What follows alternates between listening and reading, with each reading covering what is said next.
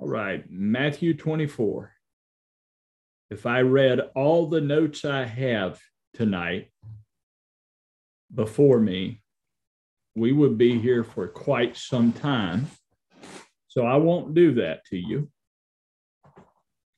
But I'm looking at a, number of things, number of things that, that I pulled together probably uh, a few years ago, as well as some things some other folks have pulled together and I have some other things working in my heart to consider. But Matthew 24, 15 says, When therefore you see the abomination of desolation, which was spoken of through Daniel the prophet, standing in the holy place, let him that readeth understand.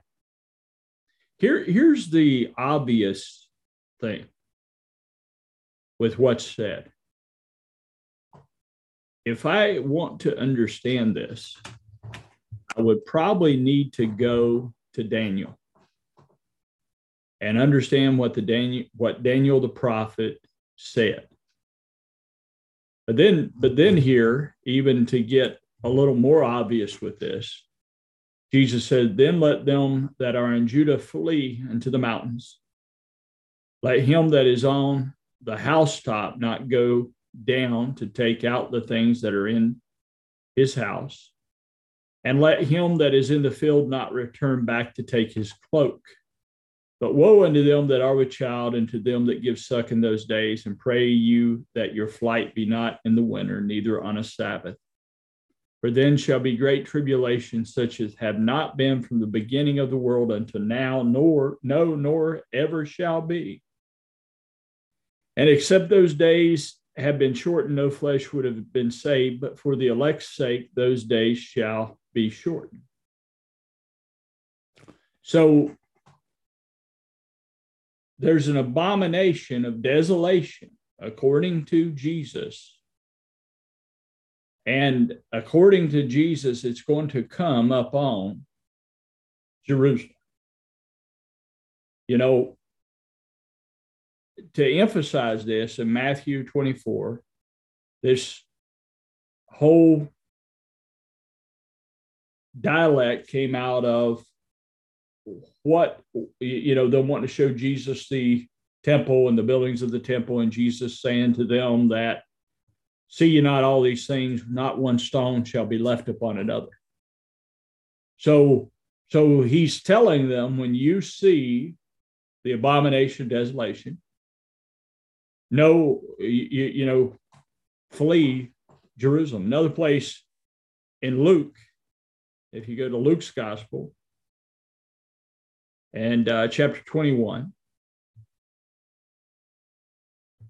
verses 20 through 24 says, But when you see Jerusalem surrounded by armies, then know that its desolation is near. Now, an interesting concept. This happened Jerusalem was surrounded with the Roman armies, and Jerusalem was destroyed.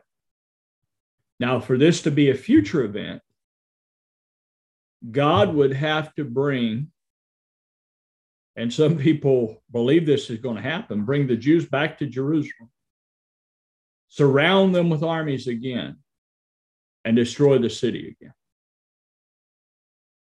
Now, to me, that just doesn't make sense at all. Now, one time in my walk with the Lord, and in maybe I should say more of Christianity, I, I was born again. I was walking with the Lord to a measure. I believed that. I believed that there was coming another temple in Jerusalem. I believed that you, you know there was coming this utter destruction. I believed, I don't know if I even believed it was coming up on Jerusalem or the whole world. I, I, I don't know what I believed about Matthew 24 to be truthful. But as I began to look at it and search the scripture, this, I believe with all my heart, is fulfilled not in your future, but it's in it's in the past.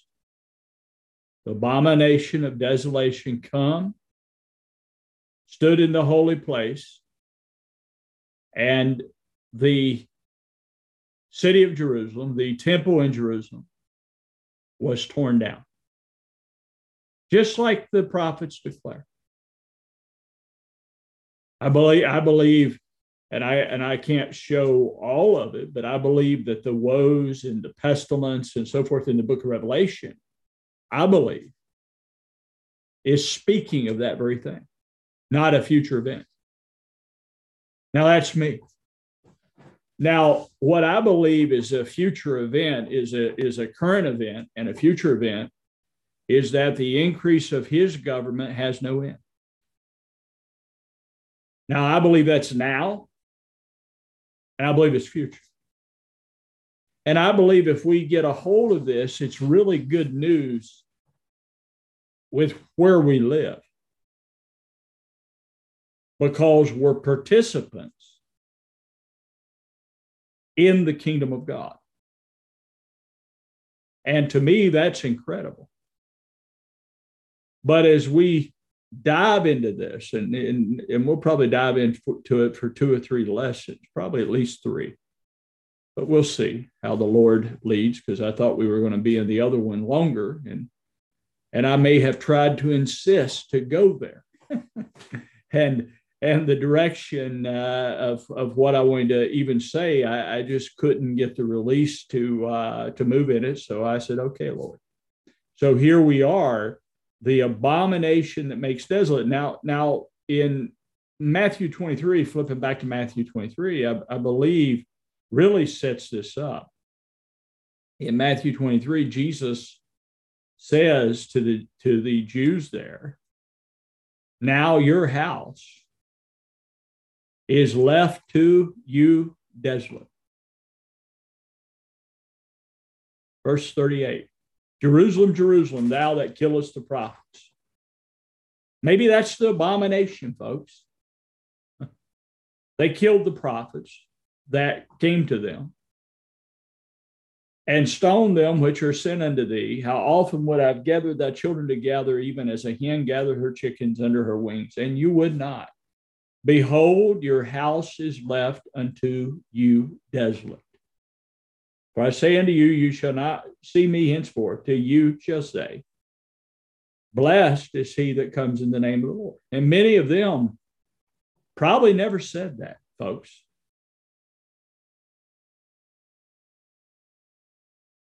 Because desolation came upon. them. They killed the prophets. They killed Jesus. They, they cl- cried out to do what? You know, give us Barabbas.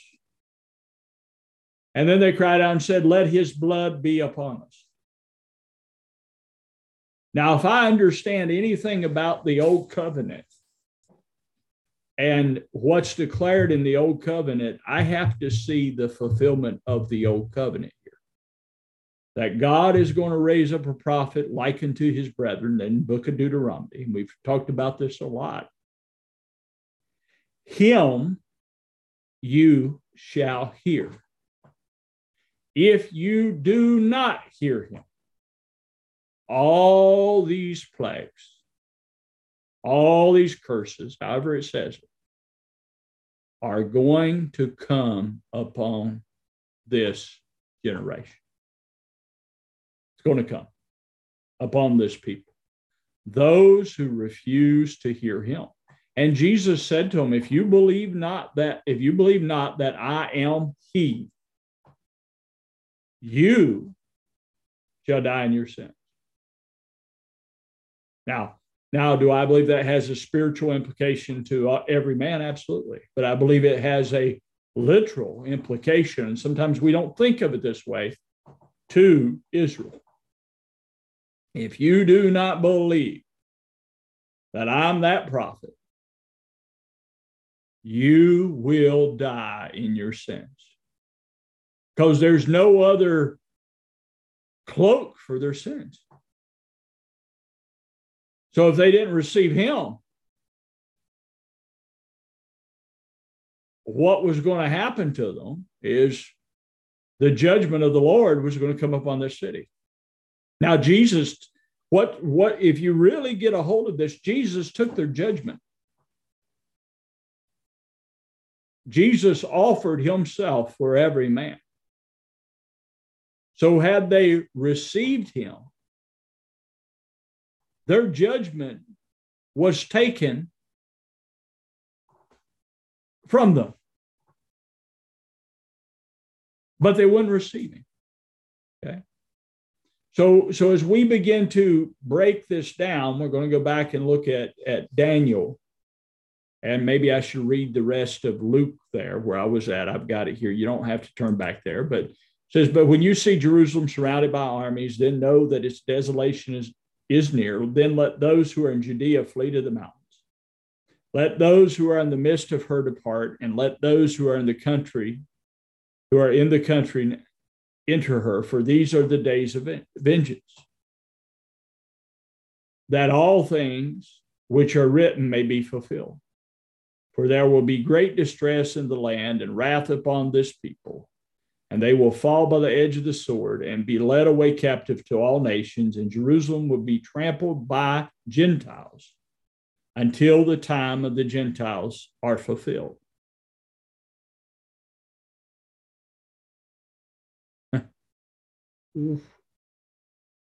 Here we go.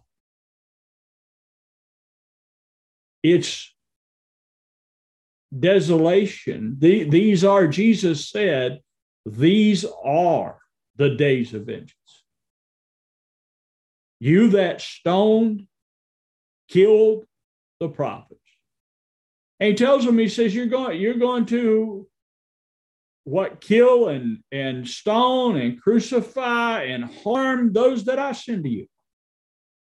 And, and if you read your Bible, they do that. If you just read your Bible, they kill James with the edge of the sword. You know, they stone Paul, they try to stone Paul to death. They beat Peter, throw him into prison. You know, this goes on in that very generation, not a future one. So the covenant comes forth from Christ to the Jews first. Hallelujah to the Lamb of God. So if I go back to Daniel and I look at Daniel's prophecy, or begin to look at Daniel's prophecies, there's a, there's a lot to Daniel's prophecy. And I and I may want to read first Daniel 9, 1 through 3. We're going to read several places here in Daniel 9. It says, Daniel 9, 1 through 3. If you get to it, I'll let you get to it. I've got it in my notes and I can go right to it. It says, In the first year of Darius, the son of Ahasuerus, of the seed of the Medes, who is made king over the realm of the Chaldeans. In the first year of his reign, I, Daniel, understood by the books the number of years whereof the word of Jehovah came to Jeremiah the prophet for the accomplishing of the desolations of Jerusalem, even 70 years. And I set my face unto the Lord to seek by prayer and supplication with fasting and sackcloth and ashes. So he understood the he understood Jeremiah's prophecy and he began to set himself to the Lord. And, and Jeremiah's prophecy was, was de- desolations that came upon Jerusalem. So Daniel's part of the captivity that's, you, you know, taken captive in that time of Jeremiah's prophecy. Well, moving on to, to verse 15, it says, in verse 15, Daniel's saying to the Lord, he says, And now, O Lord our God, thou hast brought thy people forth out of the land of Egypt with a mighty hand, and has gotten thee renown as at this day we have sinned, we have done wickedly. O Lord, according to all thy righteousness, let thine anger and thy wrath, I pray thee, be turned away from the city Jerusalem. thy holy mountain. Because for our sin and for the iniquities of our fathers, Jerusalem and thy people are become a reproach to all that are round about us. Now, therefore, O our God, hearken unto the prayer of thy servant, to his supplications, and cause thy face to shine upon thy sanctuary that is desolate for the Lord's sake. O my God, incline thine ear and hear, open thine eyes and behold our desolations and, and the city which is called by thy name, for we do not present our supplications before thee for our righteousness, but for thy great mercy's sake. O Lord, hear, O Lord, forgive. O Lord, hearken and do, defer not for thine own sake, O God, because thy city and thy people are called by thy name. So Daniel begins to put Jerusalem into remembrance before the Lord. And he begins to put forth that this is your people, Lord. This is these people are called for your name. This is your city. This is your house. And he is making intercession for them for the restoration of Judah. Now, in verse 24 here, the Bible says 70 weeks are decreed upon thy people and upon thy holy city to finish the transgression, to make an end of sins, and to make reconciliation for iniquity, and to bring in everlasting righteousness, and to seal up the vision and the prophecy, and to anoint the most holy. Know therefore and discern that from the going forth of the commandment to restore and to build Jerusalem unto the anointed one, the prince, shall be seven weeks and three score and two weeks. That's 69 weeks. It shall be built again with the street and the moat, even in troublous times. And after three score and two weeks, 62 weeks, shall the anointed one be cut off, and shall, ha- shall have nothing, and the people of the prince shall come, shall destroy the city and the sanctuary, and the end thereof shall be with a flood. And even unto the end shall be war desolations are determined. Now, now Jesus is pointing back to Daniel about the abomination of desolation. And here the Lord, through uh, Gabriel, is, is telling him that desolations are determined, and he and he shall make a firm covenant with many for one week, and in the midst of the week he shall cause the sacrifice and the oblation to cease, and upon the wing of abomination shall come one that makes desolate.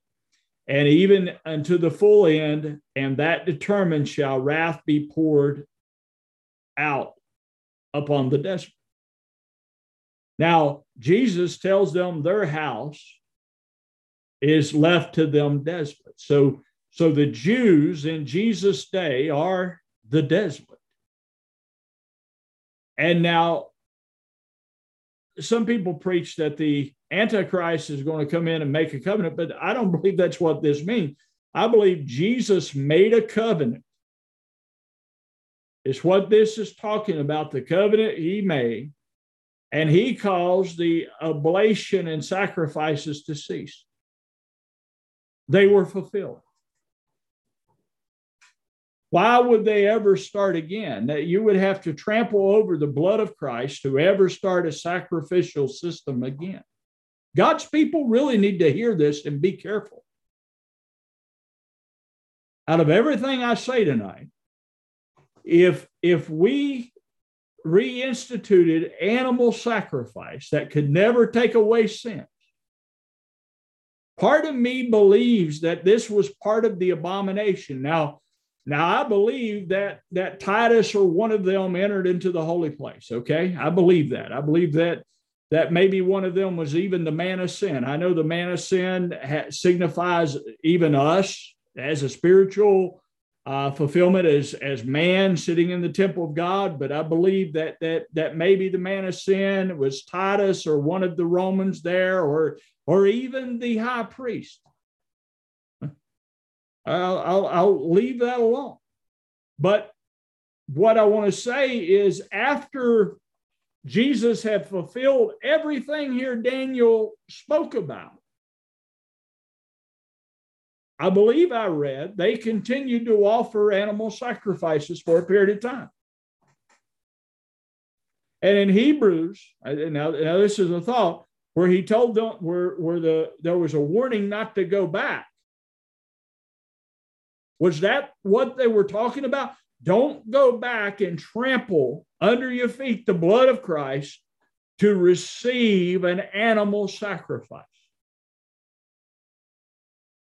Now, the reason I say this in the book of Hebrews, when the book of Hebrews was written, to the best I understand, the old temple was still standing. Okay.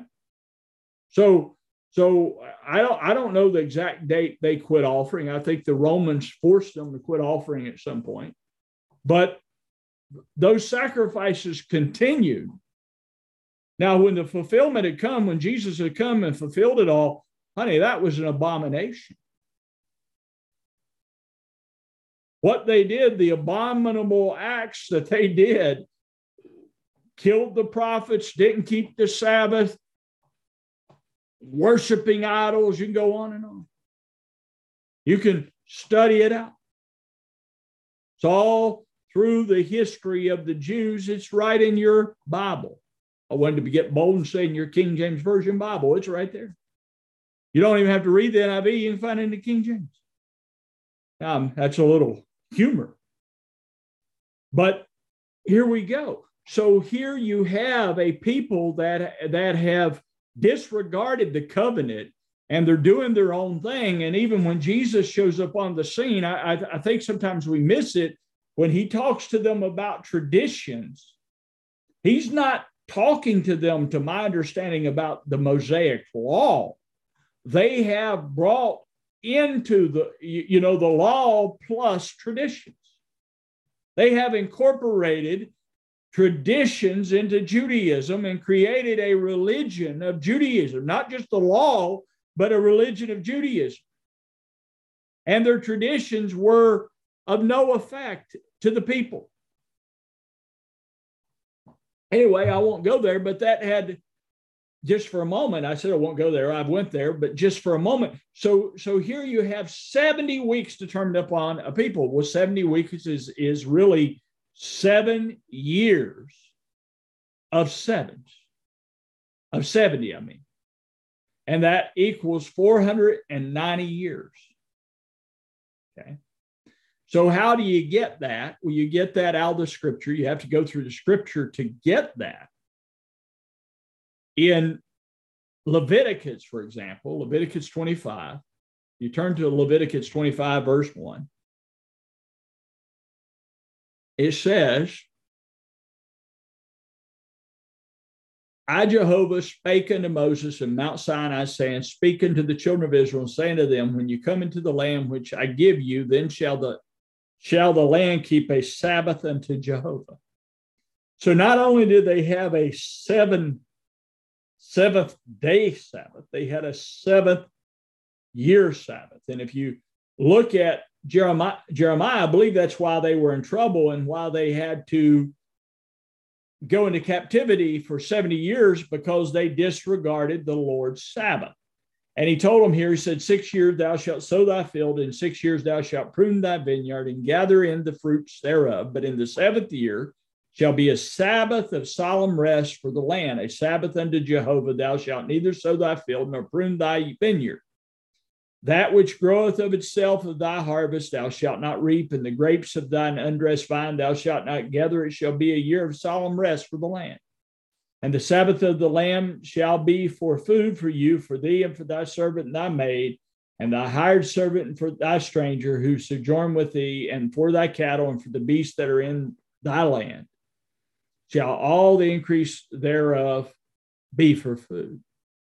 So Israel was commanded to keep a Sabbath rest, a seventh year Sabbath. So this is where the 77s come from. 70 years of seven, 70 years of, of, of Sabbath.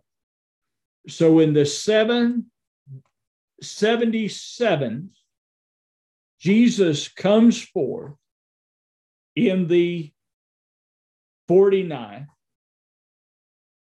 week of that, if I understand this correct. And in the middle, where he's anointed there, and in the he comes forth, I, I believe, at about uh, 483 years. Uh, I've, I've got that wrong, but but he he begins to minister in that last week. He's anointed and begins to minister, and he's cut off in the middle of the week. When he's cut off, he fulfills all these things Daniel declares. So when you look at all these things Daniel declares, Jesus fulfills. He brings in everlasting righteousness. He you, know he he uh brings he he finishes the transgression all of these things are speaking of Christ he is the anointed of God. When the most holy is anointed, I've heard people say, well, that's them anointing the temple. And I and I want to go, people, come on. The most holy is anointed by John or by the Lord, actually, at John's baptism. Let me rephrase that. By the Lord at John's baptism, he is anointed, made known as the anointed one of God, the most holy. There'd never been one anointed like this. If you if you really get down to it, all the other anointings can't compare to this anointing. And then he ministered three and a half years. And if you take 70 of seven weeks, in the middle of the week, he's cut off. Now, now my understanding is a lot of people believe that but then they they believe there's some kind of gap sitting out here that they're waiting for the last three and a half years of this prophecy to be fulfilled and here's here's what i'm going to suggest to you that when the apostles turned from the jews or brought the gospel out to the gentiles those three and a half years were fulfilled that everything was done to the Jew first. Jesus came to the household of Judah, did he not? The apostles were initially sent to Judah, to the Jew. Now, when, when Paul, I believe, makes the declaration and he tells them that, you know, I'm, I'm turning to the Gentile, and I believe it, it it's Philip or uh, that goes down into Samaria. And then you have uh, who is it, Stephen or Philip with the eunuch? I may have have the names mixed up here, but all of this is significant to the fulfillment because now the gospel has moved from being exclusive to the Jew. So the three and a half years are fulfilled, and the gospel has gone into all the world. And so this 40 years is transpiring before their eyes unto its fulfillment at the destruction of Jerusalem. And Jesus tells them, when you see the armies compass about Jerusalem, know that it is near, know it's at the door, and it's coming to pass. Now, why should I know that as a believer? Why even worry about? It? Well, well, first off, you should know it because Jesus said it. so, so the, the first reason you have to know this is because God put it in the Bible. Okay. Jesus declared. Now, everything Jesus declared, according to John probably didn't go in the Bible. Everything he did definitely didn't go in the Bible, and probably everything he said didn't go in the Bible. But this was important enough to go into the Bible. So it's important to know. First off. Second, the apostles, Peter, Paul, and John, I believe, all are declaring this in their epistles, and people don't understand it. So they look at their epistles as something far out in the future when they're actually talking about the destruction of Jerusalem. That's getting ready to happen. I believe when Paul talks about the Lord being revealed in flaming fire, taking vengeance upon them, he is speaking specifically of the destruction of Jerusalem and not a future event. Now, that's what I believe. You may not believe that, but I do believe that. And I believe it more and more the more I look at the scripture. So, so it's important to know this, and why it's important to know this going forward is to know your purpose as a member of the body of Christ. You're as you begin to understand this you know people call it the eschatology study of end times. As you begin to understand this right as a, as a purpose your purpose is that thy kingdom jesus prayed thy kingdom come thy will be done in earth as it is in heaven so the purpose uh, of the church is is the declaration the manifestation of the kingdom of god not not to necessarily get yanked off the earth, but to declare Christ into the earth. So, so if I understand this is it has been fulfilled, now I've told you all the way through this, I believe this has to be taken out of her heart, that the old system has to be taken out of her heart.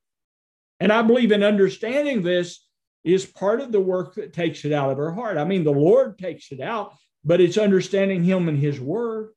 And it, and it takes it out of the heart and it begins to establish the new. So we walk walk into the new, we walk into an understanding of the new house, of the new covenant, of the new man, of the new creation. And we and we know we're in the new and we're not looking for the old things to be fulfilled because we know Jesus has already fulfilled them. And it's important to understand that that we we become stewards of the new. Now, I'm not looking for somebody else to fulfill all righteousness than Jesus. Now, some people may be looking for someone else, but I myself, I'm not. I'm not looking for somebody else to finish the transgression. Why, why would we do that? Why would we think like that? Why we would think like that is because man has told us this. Man has told us this. Back here in Daniel, 70 weeks are determined upon thy people and upon thy holy city to finish the transgression. Who finished it? To make an end of sins. Once in the end of the age have he appeared to put away sin to make reconciliation for iniquity, to bring in everlasting righteousness, to seal up the vision and the prophecy, and to anoint the most holy. Now, to me, all of this is Christ. We have no righteousness but Him, and He is the everlasting righteousness. Everyone that receives him comes into everlasting right standing with God. And the right standing they come into is so powerful if we get a hold of it. As he is, so are we. Now, that's a pretty good standing with God. If I understood that, that that's the relationship that God has brought me into, that's if I understood that, and really to declare it, that's sonship. You have come into a place of a son. Now you've come into that place not any merits of your own, but you've come into that place by the Son of God Himself. You have become one with Him. So as He is, so are we.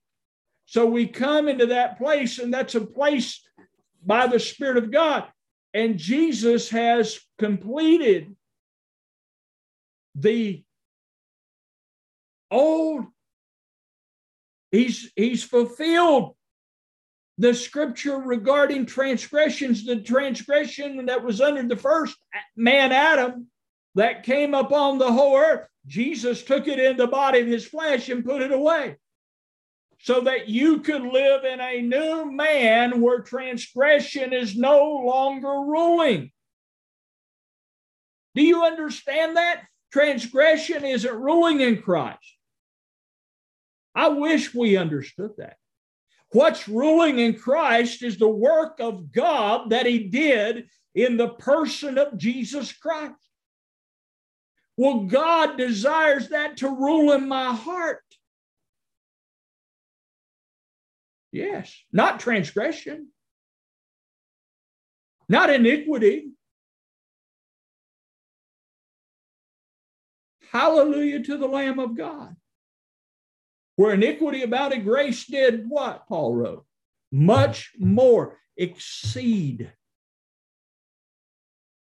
in the person of Jesus Christ.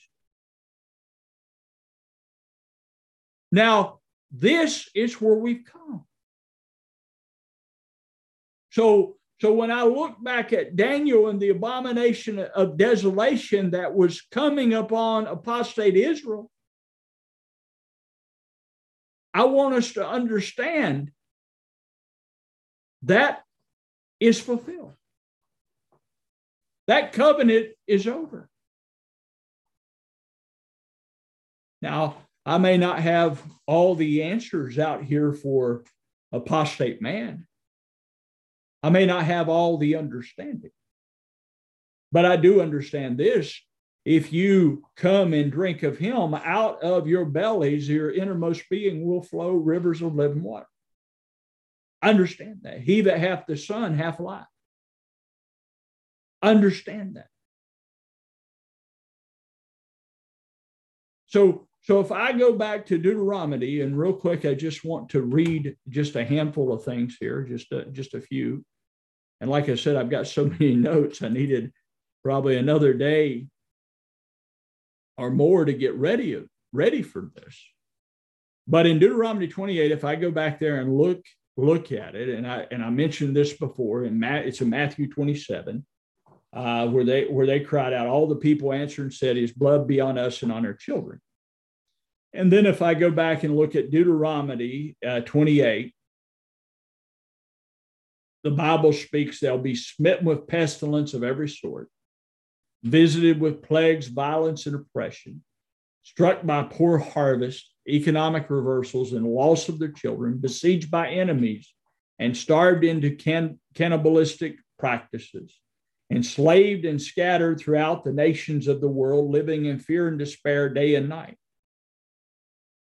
Moses warned that the land of Israel would become a desolation if the people forsook the covenant. It would become like Sodom and Gomorrah, a monument to the judgment of God. Now, this is in Deuteronomy 28. Go read it. That it's going to come upon Jerusalem. You know, if you do not hear this prophet, This is coming. So when I flip over to Revelation and I hear, whoa, whoa, whoa, whoa, this is in the prophets, specifically toward Jerusalem. Now, again, I'm going to say this because I don't have all the understanding of the natural world. Natural world is in chaos. You you you flip on your TV, you go wherever, you'll find out the natural world's in chaos. But the church shouldn't be. See, see, and what I just said to you is a big deal. The church should not be living in chaos. The church is his body, the fullness of him. So, in the midst of chaos, we should be his body the fullness of Him. In the midst of it. So we shouldn't be being overcome with the world. We should be, like David Levester ministered some time back, overcoming evil with good. there should be a different spirit in us, a different mind in us, a different understanding in us than the world. And we should be able to go into the world and compel them to come in to where we are. Now, where we are is the New Jerusalem, the city of the living God. We've, we've, we've heard that, we've read that. So we should be compelling people to come into this place of solitude and rest that God has brought us into. We, we have the answer for the world, folks. Now, now, if we don't think we have the answer to the world, we won't give it to them. Now, if the answer for the world is just doom and despair, then then we that's what we'll give them. But but if I believe that the increase of his government is God's answer, that he's to increase, Christ is to increase, then I can begin to declare that. If I believe that righteousness is to rule and reign in a people, not iniquity abounding, but righteousness, the standing of Christ with God in a people. I believe that. I'll go on record right now and tell you I absolutely believe that with all my heart that the standing of right of the righteousness of Christ is to abound in a people called the church, the Israel of God. That's what I believe. It's to abound. Because he rules. Adam doesn't rule, Satan doesn't rule. Christ rules. Listen to me. The gospel declares a king. The kingdoms of the world have become the kingdoms of God and of his Christ. Daniel sees the night vision. What does he see? The Son of Man exalted to the throne of Jehovah, coming to the Ancients of Days.